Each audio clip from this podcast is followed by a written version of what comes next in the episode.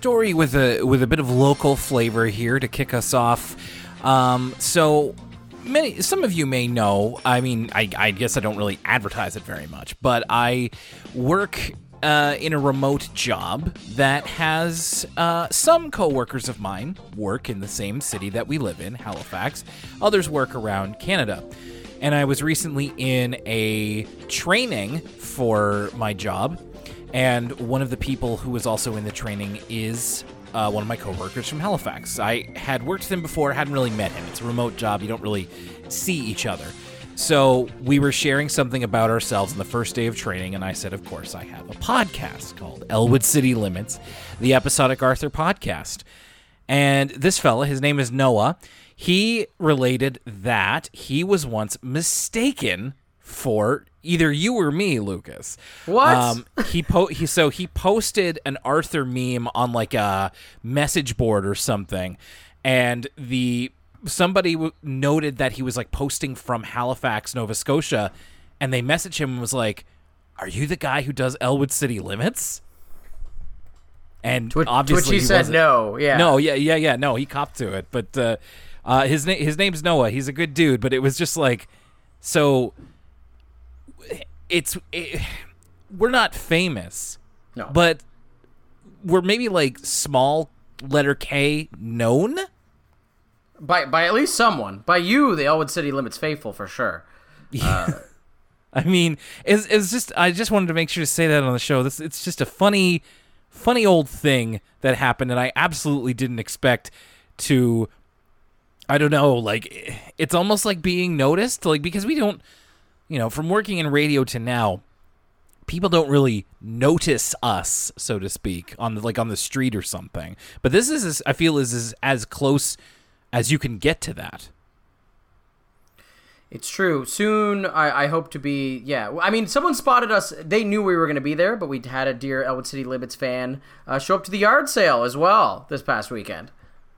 Yeah. Chelsea sought us out on Instagram and happens to be a local listener. It was wonderful to meet Chelsea as she makes her way through the ECL backlog. And as we add one more to that backlog, because it's time for the final Arthur episode of season 14. Will Young is who I am. Lucas Mancini over there as well. Lucas, great yard sale, by the way. I'm still enjoying. I have this little Full Metal Alchemist figure that is now dangling from my mic stand that I picked up there, among some many other great things. In fact, your lovely girlfriend sold me a copy of The Crow on DVD, which I'm very happy about. R.I.P. Brandon Lee, and I'm glad it's found a great home. Yeah, and it seemed, I mean, you chose a heck of a day to do it. It was scorching outside. You were keeping yourself going with some morning and noontime alpines. But did you have a good time? Wow, put me on blast, the podcast. But yeah, no, that's, you know, vitamin A, alpine. That's the fuel that keeps me going. No, I had a good time, and I appreciate you, and of course Chelsea for coming out, and everybody who came out, really.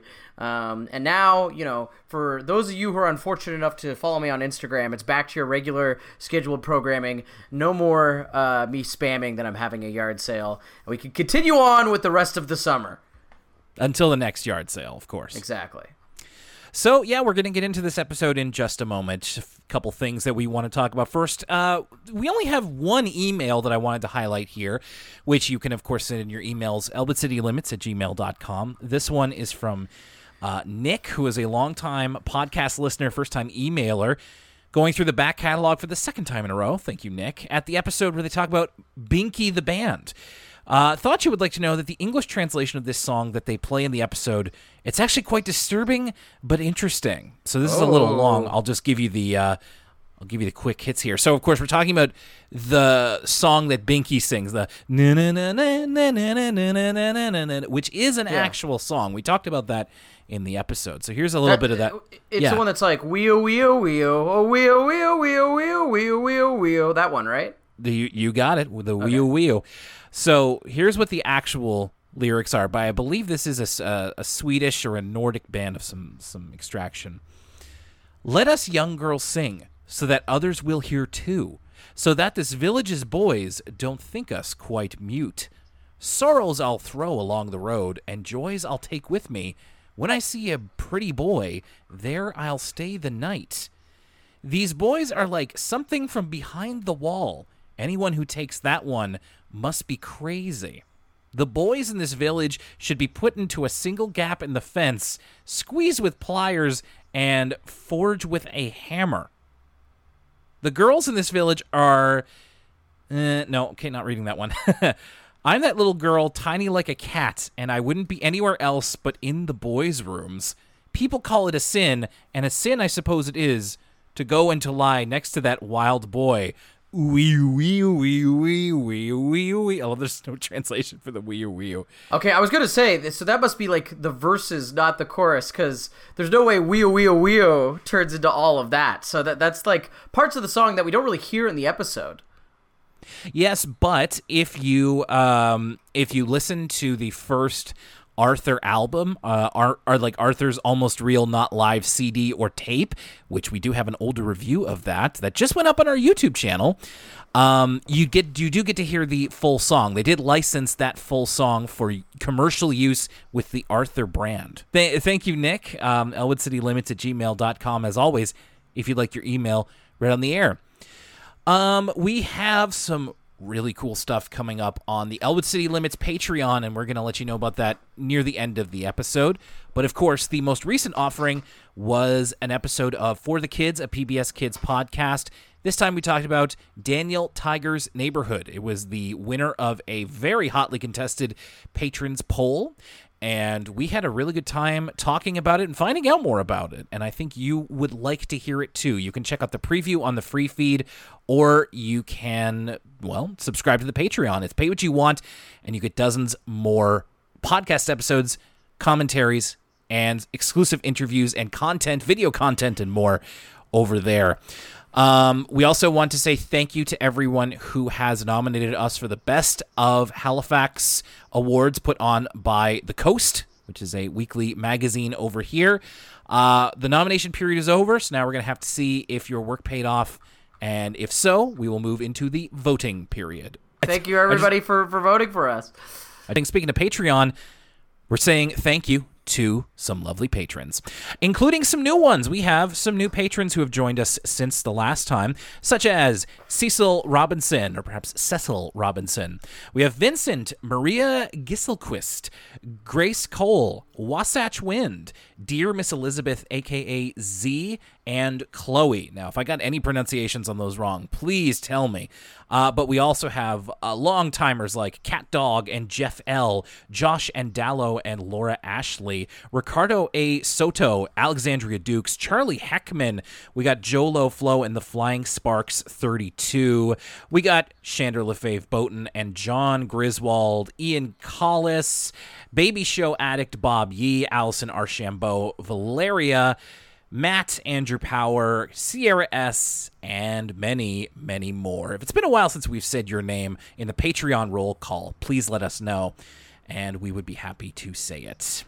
Okay, last Arthur episode, season 14. It's Buster Spaces Out is the first one we're talking about, and this is absolutely appropriate, something that I'm surprised you haven't done before. Oh. Buster is watching the moon landing on TV. Yeah, and it's a part of me feels like, this is addressing something that we've talked about on the show. Buster has had this kind of conspiratorial nature. Yes. He's never one to think that the most obvious explanation is the explanation. Instead, he's quick to assume it's aliens or some sort of supernatural occurrence. Mm-hmm.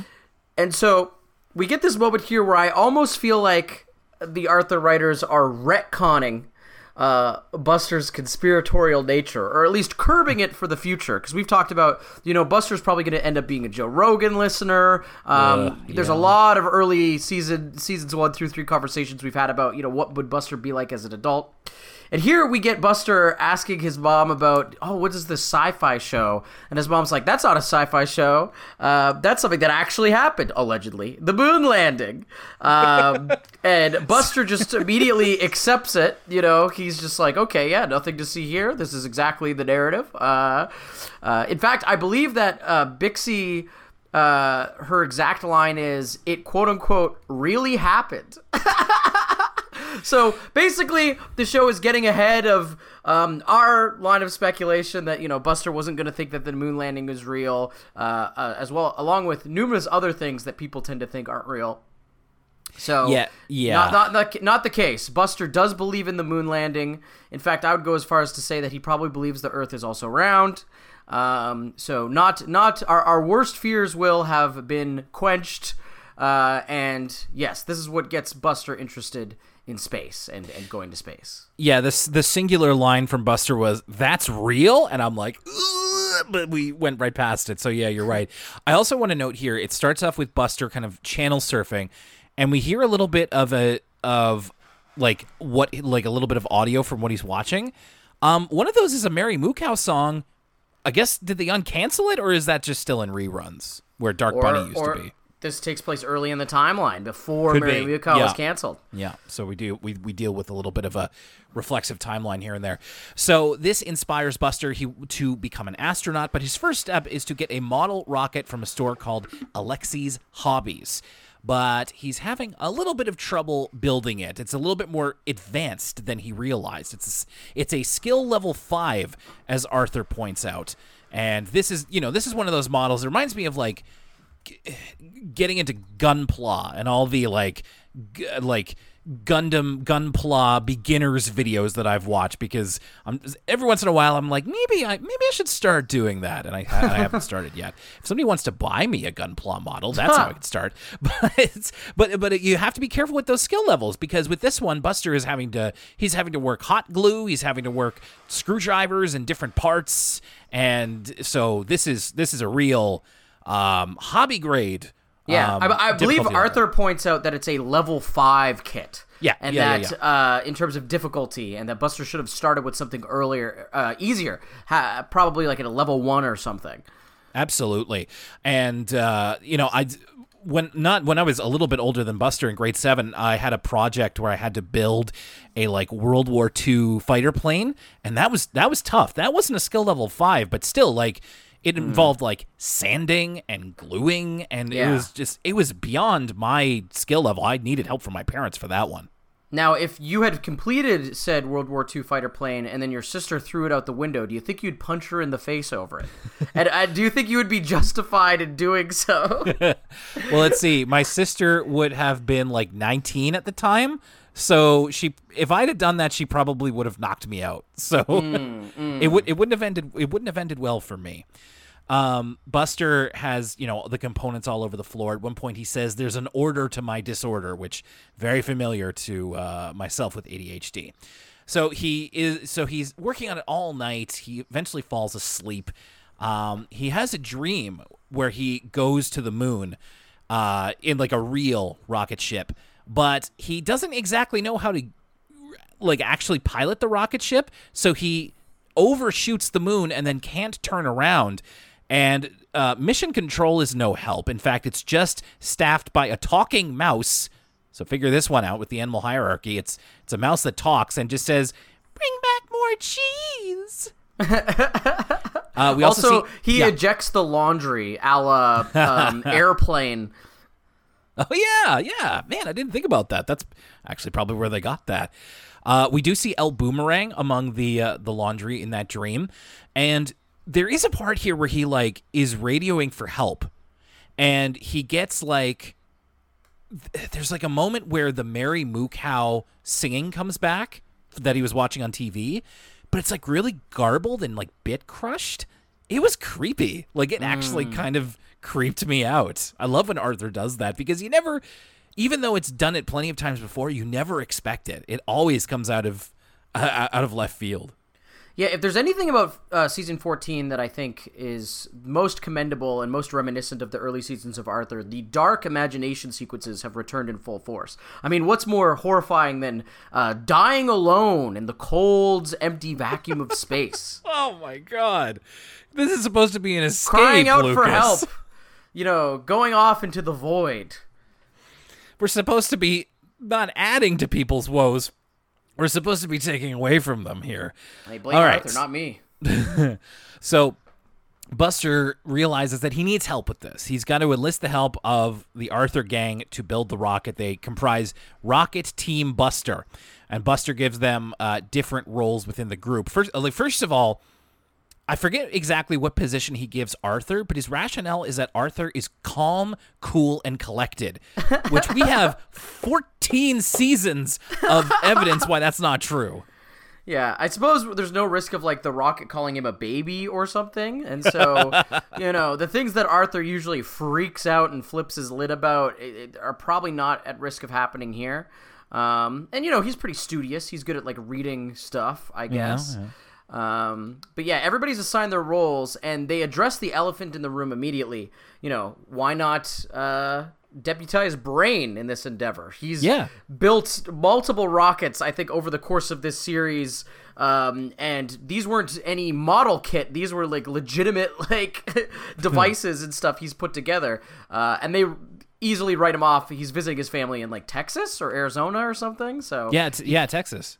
He's not here for this episode. So we kind of get a mishmash of characters, some of which we don't normally see. George, who we haven't really had in an episode for a while, is in the crew. Also, Carl's back. Yeah, I was really happy to see Carl. And as the episode goes on, it uses him as not just like a token. It's not like a token cameo or something. He has a important role within the team. And I thought this was great. I would almost go as far as to call him Brain Plus, because he only gives, you know, the factoids when it's relevant to the conversation, and it doesn't feel like he's doting over anybody or trying to impress us with his intellect. He's simply trying to be helpful. He just he loves machines, he loves trains, and he loves rocket ships. Yeah. So he just is expressing that. When Buster is going through the different roles, like Francine is a leader, and then it's just like, and Muffy, you have the biggest backyard that we can do this in, and Muffy says, "You just want me for my yard?" Which I thought was funny.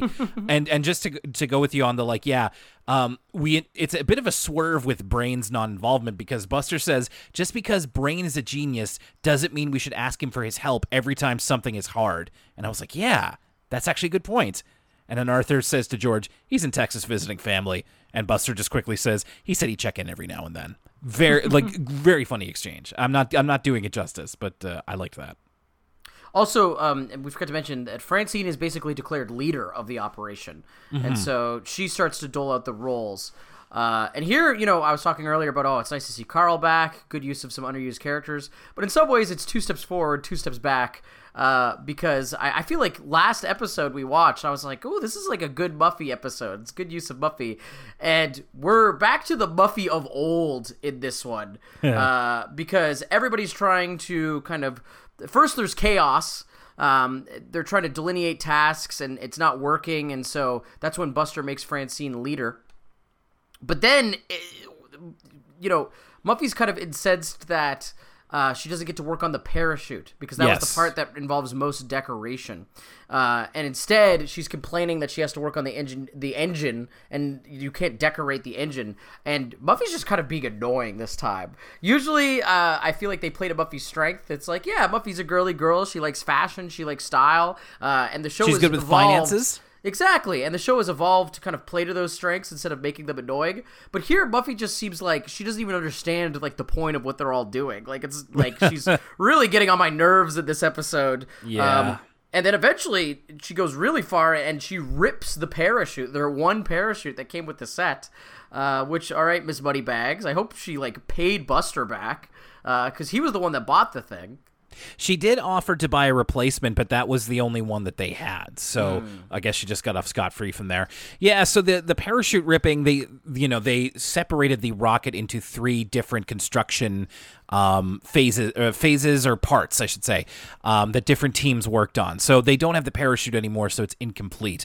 And they're kind of drowning their sorrows a bit at the Sugar Bowl when who should they meet but a special guest for this episode, a real-life astronaut for NASA, Mike Fincke, who is very quick to tell them not to give up. He tells them about a time when he had a rip in his suit on the International Space Station, nearly lost his air due to a leak, but he got back in and it was okay. Now, Will, be honest. Prior to this, Had you ever heard of Mike Fincke in your life? Never. And I was thinking to myself, and I was like, it's not really fair, because if I had to name astronauts, I'd probably run out of names real quick. It's like, okay, Neil Armstrong, Buzz Aldrin. At that point, I think one of them was dead, and the other one may have been too old to appear on this Arthur episode. So I don't blame them for trying to get someone a little bit more current. But beyond that, it's like, I don't know, Chris Hadfield, because he wrote all those books, and he's kind of such a – that might be more of a Canadian thing, too, because he's Canadian. We all know about him. And Roberta Bondar. See, now we're already getting outside of my area of knowledge, but this Mike Fincke character I was not familiar with, and it doesn't help that he kind of has what I call Matt Damon Arthur syndrome. Yeah. In that he is just kind of his face with ears. I will say that, you know, he has a very kind, friendly-sounding conversational voice. And, you know, it's nice that he appeared on this Arthur episode, but I will also say that, let's say he is definitely not a professional voice actor, and sometimes he delivers these line reads, and it's like, yeah, I feel like he didn't have the context for what he was saying. Like the line read sounds a little bit stilted, or it doesn't kind of work in the conversation, in the context of the show. Right, yeah. I thought he was decent. You know, I think we've had, like, the run the gamut. We've had some really good non-professional voice actors, and we've had some, well, what were you going to get out of them kind of performances. I thought this was fine, but certainly nothing amazing. Yeah, just, I mean, in case you're as in the dark about Mike Fincke as we are, he was the commander of the International Space Station, NASA astronaut. He's also the former record holder of the most time spent in space at 381.6 days. He's now the second most person. He's spent the second most time in space of American astronauts, but he's up there. So Mike Fincke tells them about the story, tells them not to give up, and they start to think of, like, what can they use instead of the parachute? And they briefly consider slathering the rocket in mashed potatoes, because shout out to the guy at the Sugar Bowl buying a bowl of mashed potatoes and that's it.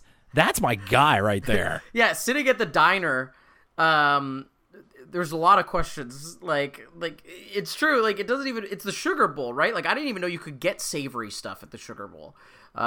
So lots of revelatory moments here. Also, you know, I'm surprised Carl didn't speak up and say, like, adding a bunch of mashed potatoes would totally make the the rocket weigh a ton more, not a literal ton, but, like, figuratively, like, mashed potatoes are heavy. Like, that's a lot of dense. It's probably gonna mess with your whole lodge, but they think better of it, and instead the waitress serving the mashed potatoes has a colorful handkerchief, a bandana, and they decide to use that as a parachute instead. Yeah, and it turns out to work much better. Now, the launch day that they've prepared for is initially rained out, and that's also very disappointing, but they managed to use a small break in the weather between rain to be able to launch it successfully, and it works, including the newly fashioned parachute out of the bandana. Francine neglects to recover it at first, which it's just kind of floating down with the parachute, but hero of the day, Mike Fincke, ends up recovering it because he was busy buying a whole pumpkin pie. I think it's pumpkin pie from the Sugar Bowl, because apparently it's just that good. Every time you see Mike Fincke, he's talking about this pie. It's that good. Yeah, he's got, like, a little bit of an Agent Cooper bent to him, how he's, like, so obsessed with this pie. And then he's like, again, I actually am endeared to Mike Fincke's performance in this episode. I feel like it feels like I'm ragging on him, but it just really stood out to me, like, his delivery. He's like, this is the best pie I've ever had. And then later on, he's like, can I get an umbrella over here? Like, when he gets caught in the rain with his pie. It's just kind of a strange delivery, but I got a kick out of him. My favorite delivery of his was when, like, he's taking the pie home and it starts to rain again, and then Buster finds him and puts his umbrella over him, and he just goes, I'm fine, son. Protect the pie. So yeah, he returns the rocket, and they invite Mike Fincke back to Muffy's place for thinking about Buster wants to go to Venus when he becomes an astronaut. Does Mike Fincke want to come along? So yeah, it's very much, you can tell that Mike Fincke at least sounds like a nice guy. So I think that really comes across, even if he's not, the best actor. And that's usually what helps a lot of Arthur guest voices, is that as long as they sound like they're nice people, then you can forgive any, he didn't cycle into acting. He decided to become an astronaut instead, which is perfectly fine. And now a word from us kids.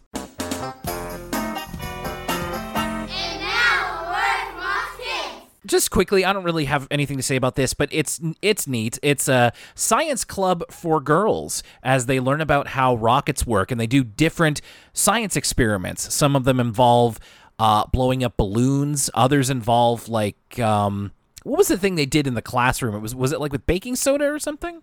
It was, yeah, some sort of reaction where they put, baking soda and something else in a tube, and, it caused a reaction where, something flew out of the tube. Some women in STEM stuff. We got to get more women in STEM, Will. Absolutely. I agree. All right. Last Arthur story of Season 14 after this. Hey everybody, it's Lucas from the Elwood City Limits podcast, and if you love ECL, there's a couple of ways to keep up with us. You could go to facebook.com/ElwoodCityLimits, @ECL Podcast, that's our Twitter. We take questions on Tumblr. It's elwoodcitylimits.tumblr.com. There is an Instagram as well, Elwood City Limits on Instagram. Of course, if you want to donate to the show and get exclusive content, whether that's our full-length commentary of the Arthur movies, our brand new bi-weekly PBS Kids review show, as well as our video game movie reviews with the Sonic movie review and Pikachu movie review. You can check out patreon.com/ElwoodCityLimits. And that's also going to get you access to the Elwood City Limits Discord, which me and Will like to post it from time to time. And if you want that sweet Elwood City Limits merch, check out teespring.com/stores/Elwood-City-Limits-store. You can listen to the podcast at libsyn.com/ElwoodCityLimits, Spotify, Apple Podcasts, and there's other podcast apps like Stitcher, and if we're not on your favorite app, let us know. And where can you let us know? Well, that's going to be at elwoodcitylimits@gmail.com. That's also where you can send us a question, and we'll read it on the show. Finally, if you want to support the podcast, the best way to do so is to tell a friend who likes animation or Arthur or just podcasts in general, and to go to our iTunes page and rate us out of 5 stars. Apparently, that helps podcasts out. Bye, everybody! And how appropriate... The Long Road Home is the name of this final story for It's been Arthur a long road getting from there to here. It's been a long time. All right, that's fine. That's enough. I've got faith of the heart. No, folks, despite what you might be thinking because of me and Will's song, this is not a Star Trek Enterprise themed episode. Boo. Of Arthur. It is instead actually not what I thought it was going to be about. I let's take it away with this cold open. Yes, so finally, after an entire Arthur season of a background story, we get a conclusion to the El Boomerang saga with who else but Adil, Arthur's Turkish pen pal. So Adil comes across El Boomerang, literally falls into his lap from nowhere. Which, by the way, is the implication that Buster's dream was canon because it fell from the sky? Because I was like, oh, okay, was El Boomerang actually in orbit? I wish I remembered where El Boomerang ended up in the episode before this. Last time we talked about this on Elwood City Limits, that would have led to it, getting into orbit and now crashing down in Turkey.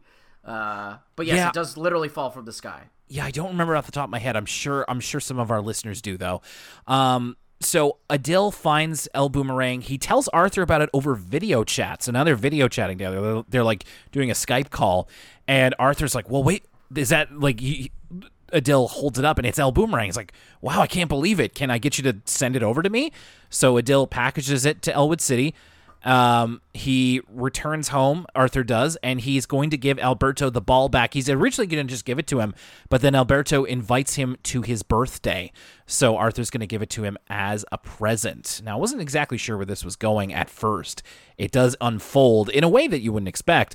I will also say it sounds like they either recast Adil's voice or the original voice actor for Adil, like, grew up.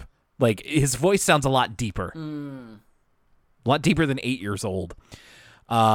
So what this actually has to do with, for most of this episode, more than El Boomerang, is George. This is a George episode. So George is he's the last leg in a relay race with Francine. I think it's Jenna, and maybe Sue Ellen is on his team. I know Sue Ellen was involved, but he ends up choking in this relay race. He just can't make it in time to win. And he, like, runs out of breath. He's just not much of a runner. And Francine kind of humiliates him about it. She's really, like, cruel about it. We know Francine's a sore loser and a sore winner, but this was still, like, man, she was really dogging him for this. We got throwback Muffy in the first episode. Now we're getting some throwback bully Francine in this one. You're right. And, like, it continues past this as well. So George decides that he wants to, I guess, just build up endurance, even though he hates running. So he's kind of running around. He's trying to get a bit more in shape. And he gets the idea to do a walk from Crown City, which is kind of like the Shelbyville of the Arthur universe, to Elwood City. And this is inspired by, he runs across Buster and Arthur in the Sugar Bowl, and Buster tells George about how his uncle tried to do that walk once. It took him about 7 hours, but he twisted his ankle at the end and never completed it. Now, Lucas, to your point about, like, where El Boomerang ended up, we do get a little, I wouldn't say a throwaway line here, but Buster actually gets it 100% right. Because he's like, I think it went to France, and then it went into space, and then it went to Turkey, and then Arthur's like, Buster, you're ridiculous, something like that. But he actually gets it totally right. So it's also, a little. Before we move on, fit check on George's running outfit. A couple of things to mention. George is dressing in this episode. So we got him in the 5-inch inseam shorts, check, okay? The ankle socks, all the way back in style. We want your socks to be hitting that mid-calf, and it's got the two-tone, so that's looking good as well. We got the red chucks in Arthur staple. Every character's got those. But then, of course, the matching red headband and wristbands. But the centerpiece of the outfit, if I saw this, like, at a thrift store, I would lose my mind over this shirt. The I Heart Norway shirt with the Norwegian flag. What a piece this is. It looks like a ringer tee that also, says I Heart Norway. This is just an all-around great outfit. And of course the fanny pack too. He's got the fanny going.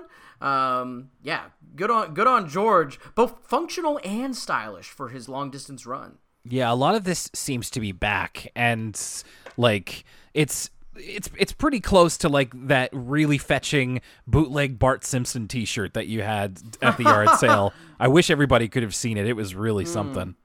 I also loved the T-shirt. I thought this was really cool. But I'm glad that you kind of we've got another huge fit to assess later in this episode. Oh, yes, we do. So George decides that he wants to do this walk, and he's going to do one better. He's going to raise money for autism research, which I thought was really cool. He has like a sign-up sheet for pledges for everybody that he goes around to. And this is where, again, Francine kind of gives him guff about it. She, like, literally, like, laughs in his face that he could even do something like this. And even though she signs up to give him money, it's like $1 for every hour that he walks or something like that. Yeah, and Francine gives him 50 cents, but she's kind of, like, patronizing about it. Very, and, like, literally laughing in his face. We do also see there's, like, a montage of George getting everybody's signatures, and we see, like, Binky also laughing in his face about this, but then he also signs. Muffy offers to, like, completely pay for everything if George brings along this really garish Mr. Crosswire balloon. It's like a balloon of his head, which I thought was kind of funny. So, he gets a bunch of these. He also mentions to Mr. Ratburn that he's going to go on this walk. And Mr. Ratburn signs up, even though he doesn't realize it's for a pledge. And we'll get back to that in a second. So Arthur is in possession of El Boomerang. He's going to give it to Alberto, and he's really excited of how Alberto will react. In fact, he's so excited he has a dream. Okay. So just to quickly explain. So Alberto is so over the moon in Arthur's dream. Alberto got a helicopter for his birthday, but the return of El Boomerang is even better. So great is this gift that he decides that he and Arthur are catch-up brothers. So to add to the strangeness of all this, this whole sequence of we get from El Boomerang to helicopter to Ketchup Brothers all happens in very quick succession. It's like 30 seconds. So really, and here's the key, Will, is I like looked at my phone or away from the screen or something, so I missed the context that Arthur falls asleep and then this happened. So I was watching and I literally just thought this was the scene where he gives him El Boomerang. And so when he's like, I like it even more than my helicopter, I was like, what? And then he was like, let's be Ketchup Brothers. And I was like, what? What is this? I was taken aback. And like, it wasn't until that he then wakes up and I was like, oh, okay, it was a dream. But the whiplash from one, Alberto is wealthy enough to have a helicopter, to two, I was like, Ketchup Brothers, what? This was something else. Even with the context, watching it again, that it is a dream, this is, like I said, season 14, the dream sequences have been top-notch. This is good stuff. Well, and definitely in this story, we're seeing we're leaning more on magical realism than we tend to. That's an old thing we used to say a lot in the earlier episodes of the show. But it seems to be a lot more, we're just kind of having fun with like what's real, what isn't, and this is part of it. And we're also, to go along with that, while Arthur is having this dream, El Boomerang ends up escaping through this like Rube Goldberg style mishap where it's like one thing goes into one thing and one thing goes into the other, and El Boomerang just ends up going out the window and Arthur has lost it. This is really weird, and like, by which I mean I'm gonna say something really weird here. This is what I think of when I think of the term blood brothers, or something like that. It's an older trope of like cutting open your hand and cutting open your friend's hand, and then like it's like you've bled together, you're blood brothers. So when I was younger, probably actually around the time where I was originally starting to watch Arthur, this was in the mid to late 90s, so my family had just gotten the internet, and the internet was not as accessible as it is now. It was very much like the dial-up noises. You had to tie up a phone line, like all this kind of stuff. And one of the things that I really got online about very quickly was Dragon Ball Z. Like, I was a huge fan of Dragon Ball Z when it started to play on YTV, and so when I like one of the first things that I ever searched for, and thank goodness that this didn't lead me down any inappropriate paths, my friend suggested that I search for Dragon Ball Z pictures. Just go to a search engine and put in Dragon Ball Z pictures. So I'm going to see some really cool pictures here. And I did. Like, there were a lot of like manga exclusive artwork. There was like artwork from the show that like we hadn't even got to yet. Like, there were levels of Super Saiyan that I didn't know existed. Anyway, the point of all this is I got really into Dragon Ball Z fandom culture when I was younger. And that included, every once in a while, you'd run across on these fan sites, Dragon Ball Z fan fiction. And what I remember, for some reason, it's always associated with the Blood Brothers thing. I remember this fan fiction where Krillin and Goku became Blood Brothers. And because Goku's Saiyan blood mixed in with Krillin's human blood, that led to Krillin being able to go Super Saiyan. And I thought that was the coolest thing. Okay, well, so there's no dark ending to this story. I was like, okay, and then you tried it yourself with your friend. No. Now you have monkeypox. Like, no. Okay. No, it's like I said, it's strange. It's just the strange things that we run into. But yeah, that's what I think when I think of Blood Brothers. I think of Krillin going Super Saiyan, and all the time I spent as a Dragon Ball Z fan when I was like 8 or 9 on the internet, and thankfully didn't see anything untoward. Anyway, back to this Arthur episode. So George and his dad are going to go on this walk, and as they get ready to go, Mr. Ratburn joins them, and he understood that he was signing up to do the walk, not to sponsor it, and so he's ready to go. He's got trail mix. He's even memorized the prologue to the Canterbury Tales for entertainment. And how about this fit, Lucas? Yeah, so is Mr. Ratburn German? Maybe? Like, because it's just funny that he had the lederhosen ready to go. So he is dressed in like a traditional lederhosen, head to toe. He's got like the fedora with the feather in it. He's got the shorts with the suspenders. The man looks like he's from the Alps. It's quite the outfit. Yeah, he looks like that. Like that Price is Right game of the going up the Alps, the yodeling one. Yeah, the yodeling one, yeah. So they decide to let him tag along. Meanwhile, we're kind of cutting between this walk that they're going on and Arthur's at Alberto's birthday party. So he had to think of another gift to give him because he didn't have El Boomerang. So he gives Alberto the comic Dark Bunny versus the Crouton Creature, which is literally like a giant crouton with fangs or some such. So on this walk, they're going along. This is like hours and hours. And eventually, as they reach, it's from like the center of Crown City to the clock tower in Elwood City. As they see the clock tower, Mr. Ratburn unfortunately twists his ankle. And he isn't able to continue. And they have to call for help. So that takes a little bit more time off of them. But George and his dad ultimately make it all the way to the cheers of the crowd, the disbelief of people like Francine. He even kicks El Boomerang over to Alberto, who is in the crowd, and that's how they are reunited. And that's the end of that story. I do also want to note that when Mr. Ratburn goes down with the twisted ankle, he refers to George's dad's cell phone as a portable telephone. Yeah, we're continuing the theme of Mr. Ratburn being a little bit of a Luddite. From him not knowing how to use a computer and such. And maybe that explains why his hiking gear looks like it's from the early 20th century or something. One more thing I'll add before we wrap up this episode. The spot where Mr. Ratburn breaks his ankle, or sprains his ankle rather, we get a view of Elwood City that we haven't really seen before.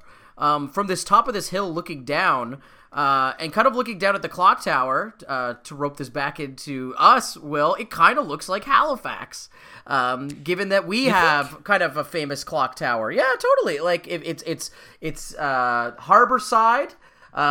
There's if you look at Halifax from up on like Citadel Hill, looking down at the clock tower, you get somewhat of a similar view. Maybe Elwood City has a lot more green. But a clock tower of that type is actually, pretty, non-standard among cities. Like, for instance, my roommate, he went to Japan, and we have a sister city to Halifax there, and one of the reasons that they are sister cities is they are into like our clock tower, and they have a little model of that clock tower. So I don't know, I thought it was somewhat reminiscent of Halifax, and that aside, I thought that it's a unique angle of Elwood City that we don't normally see. We don't normally see it from far away, kind of looking down of it from on top of a hill, or the fact that it has it's coastal. That's another thing that I'd never really realized about Elwood City until now.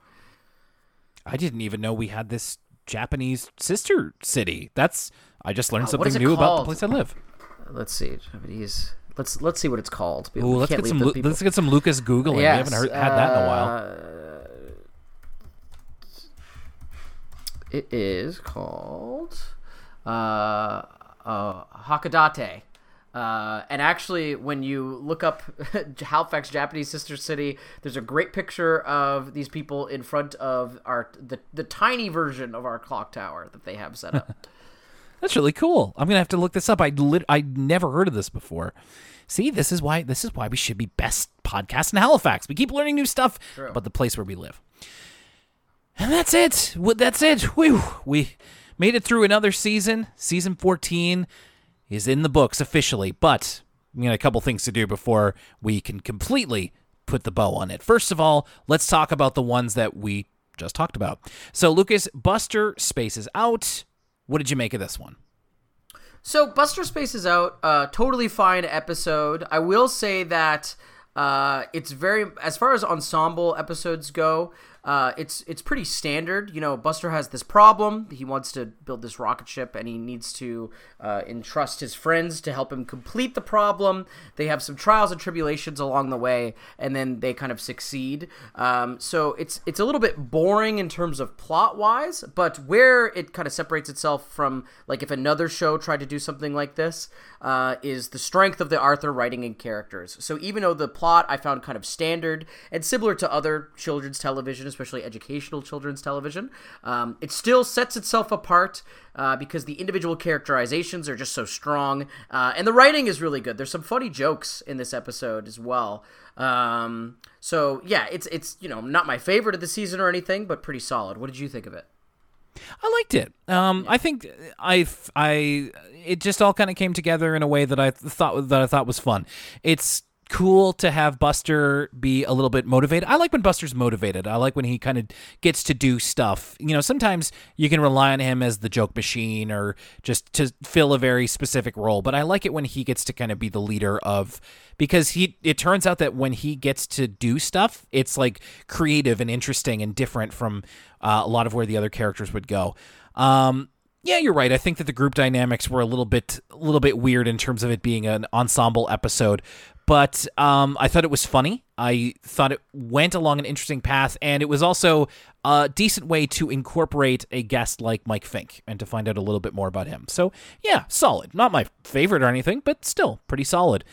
And I'd also say the same thing about The Long Road Home. I'd say probably actually The Long Road Home maybe a little bit improved in my estimation, because it really went places I didn't expect it to go. Like, I figured that this would be the one where we'd figure out about El Boomerang and, like, kind of wrap that all up. But then we also had time to do this George-centric thing, which, you know, this whole thing could have been about El Boomerang. But instead, they took that and kind of made it the B-plot, kept it very underplayed. And then we instead did this George thing, which I actually found to be more interesting. It was cool, again, to let him have the spotlight. And to have him be very proactive in doing this neat little personal project just because he wanted to. It came from a little bit of, you had to have that opposition in there from, you know, Francine and Binky and all that stuff. But it was just cool to see him motivated and doing something that he wanted to do.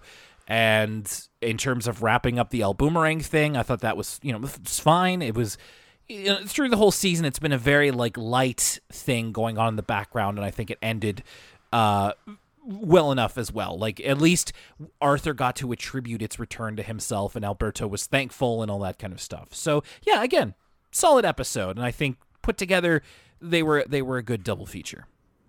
Yeah, and I like it when the episode at the end of the season feels a little bit different. You know, they give it a little bit of weight. Yeah, and here we, you know, Arthur tried something that it hasn't done in the past 13 seasons, which is have kind of this, like, running, I almost want to say gag, but now it's kind of a full-on storyline of, okay, there was this lost ball. It went all over the world and into space. Now we get to see, does it come back? And for a moment there, I really did think it wasn't going to come back when they had the Rube Goldberg machine kind of send it out the door. I was like, oh, they're pulling a trick on us. It's going to be another season of seeing El Boomerang in the corner of the screen. But I don't know, it was something different. And it's certainly something where, in the way we watch it on a week-to-week basis, which is, again, when I was watching Arthur as a kid, not really how I ever watched it, it really gave us something extra to talk about every week. It was like, oh, there's El Boomerang, and so it's cool to see that story come to an end, and yeah, I liked I liked both stories. I liked the B plot and the A plot. I liked that it focused on George. Both episodes about kind of having a goal in mind and setting out and accomplishing that goal despite the hardship that comes before you, right? So that's kind of the theme tying both of these together. But yeah, I agree, and I liked The Long Road Home a little bit more as well. Right on. Okay, so as I said, We've got a little bit more steps to go before we can officially move on to the next season of Arthur, but we'll be doing so in relatively quick fashion.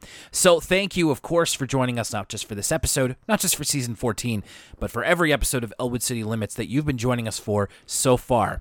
So next week on Elwood City Limits, we will be getting you our season 14 recap. As always, Lucas and I have thoughts on the season that was, and we'll be giving our top 5 episodes of the season. Now that's going to be happening on the free feed. I'm going to have to play some catch up. We have a holiday on Monday, and so I'm going to be watching, because I feel like this year I owe it to you folks to watch the episodes that I missed, because it seemed like I missed some good ones. So I'll be playing catch up in order to get that out for this week, or next week rather. That's cool, actually. Like, I'm really interested. There could be some favorites in there that you and I haven't talked about, that you and I haven't talked about yet. So I'm really interested to hear what your top 5 is going to end up being. And I'm not even sure where things are going to land, because, I mean, no spoilers, but like, there's a lot of episodes to choose from. So I'm going to be really interested to see where we both come out with that. So that's going to be coming out next week here on the free feed. Now, next week is normally a Patreon week, and it's still going to be, because we have a big thing coming for our patrons next Friday. It's called A Word From Us Kids. And it's the first in what I hope will be, maybe if not a series, then I hope we at least get to do a couple of more episodes. But this one is where I got to sit down with 2 people who were on the Word From Us Kids segment relatively early on in the Arthur cycle. In fact, you may be familiar with them to a degree, because one of them was on quite a bit early. One of them, her name is Catherine Dorr, and she was on the first season of Arthur. And the other one is an interview that we have been getting requested for years now. And finally, the fates aligned, and I got to speak with Holly Holland of Canadian, Oklahoma. Whoa. It was great. I had a great time speaking with both of them, and the episode is nearly an hour long. We had a lot to talk about, and that's going to be coming to Patreon feeds next Friday. Again, if you want to hear that first, if you don't want to wait, I don't actually know when this is going up on the free feed. It may be coming out a month from now, maybe a bit longer. So if you want to hear it right away, you can pay what you want at patreon.com/ElwoodCityLimits. I promise. I think you're really going to like this one, and I'm really excited for everybody to hear it. So that's coming out next week. The free feed's getting something. Patrons are getting something. And then the week after that, we're getting into season 15 of Arthur. I'm sure there's going to be a lot to talk about. It's the last traditionally animated season of the show, and we're starting it off with another double episode, and it's called 15. We're going to have to see how Arthur celebrated 15 seasons on the air, but I'm very, very excited to get to that. And I think it's going to be a fun couple of weeks. And we've got more stuff in the pipeline, including a new ECL season. We've got more Patreon content on the way. Big things are happening. So I hope that you're all enjoying your summer. We're going to be giving you some stuff, whether you're a patron or whether you're on the free feed, to help you enjoy it. And for now, once again, I've got the window open here. I'm just going to keep chugging water and hoping that the next rain that we're getting is going to clear this air a little bit. Yeah, I hope so too, because it's... Whew. We're just going to, and Lucas, I don't have the Alpine in my fridge, so I don't know. Exactly. That's the cure, Will. That's the cure. It's the magic nectar. Man. Do our listeners know what Alpine is? I feel like they only have it it's like a New Brunswick thing more so than a Nova Scotia thing. I was going to say, Lucas, I have to admit, I don't even think I know what Alpine is. It's a even lighter version of Moosehead, I think. It's made by Moosehead. Ooh. And it's kind of like if you were to like kind of go coast to coast with the crappy beers, it's like, okay, Nova Scotia, it's Olid, but New Brunswick is Alpine. And let me tell you, that stuff is the nectar of the gods. Where else are you going to get this kind of talk about the crappy beers of the Atlantic provinces than on the best podcast in Halifax? Please. We'll let you know if and when we get nominated. But for now, my name's Will Young. Thank you very much for listening to this episode of Elwood City Limits. We'll see you at the Season 14 recap or on the Patreon feed for the first episode of A Word From Us Kids. And for Lucas Mancini. Ooh, the moon's too hard. Why don't you just go to Seattle? We'll see you next time.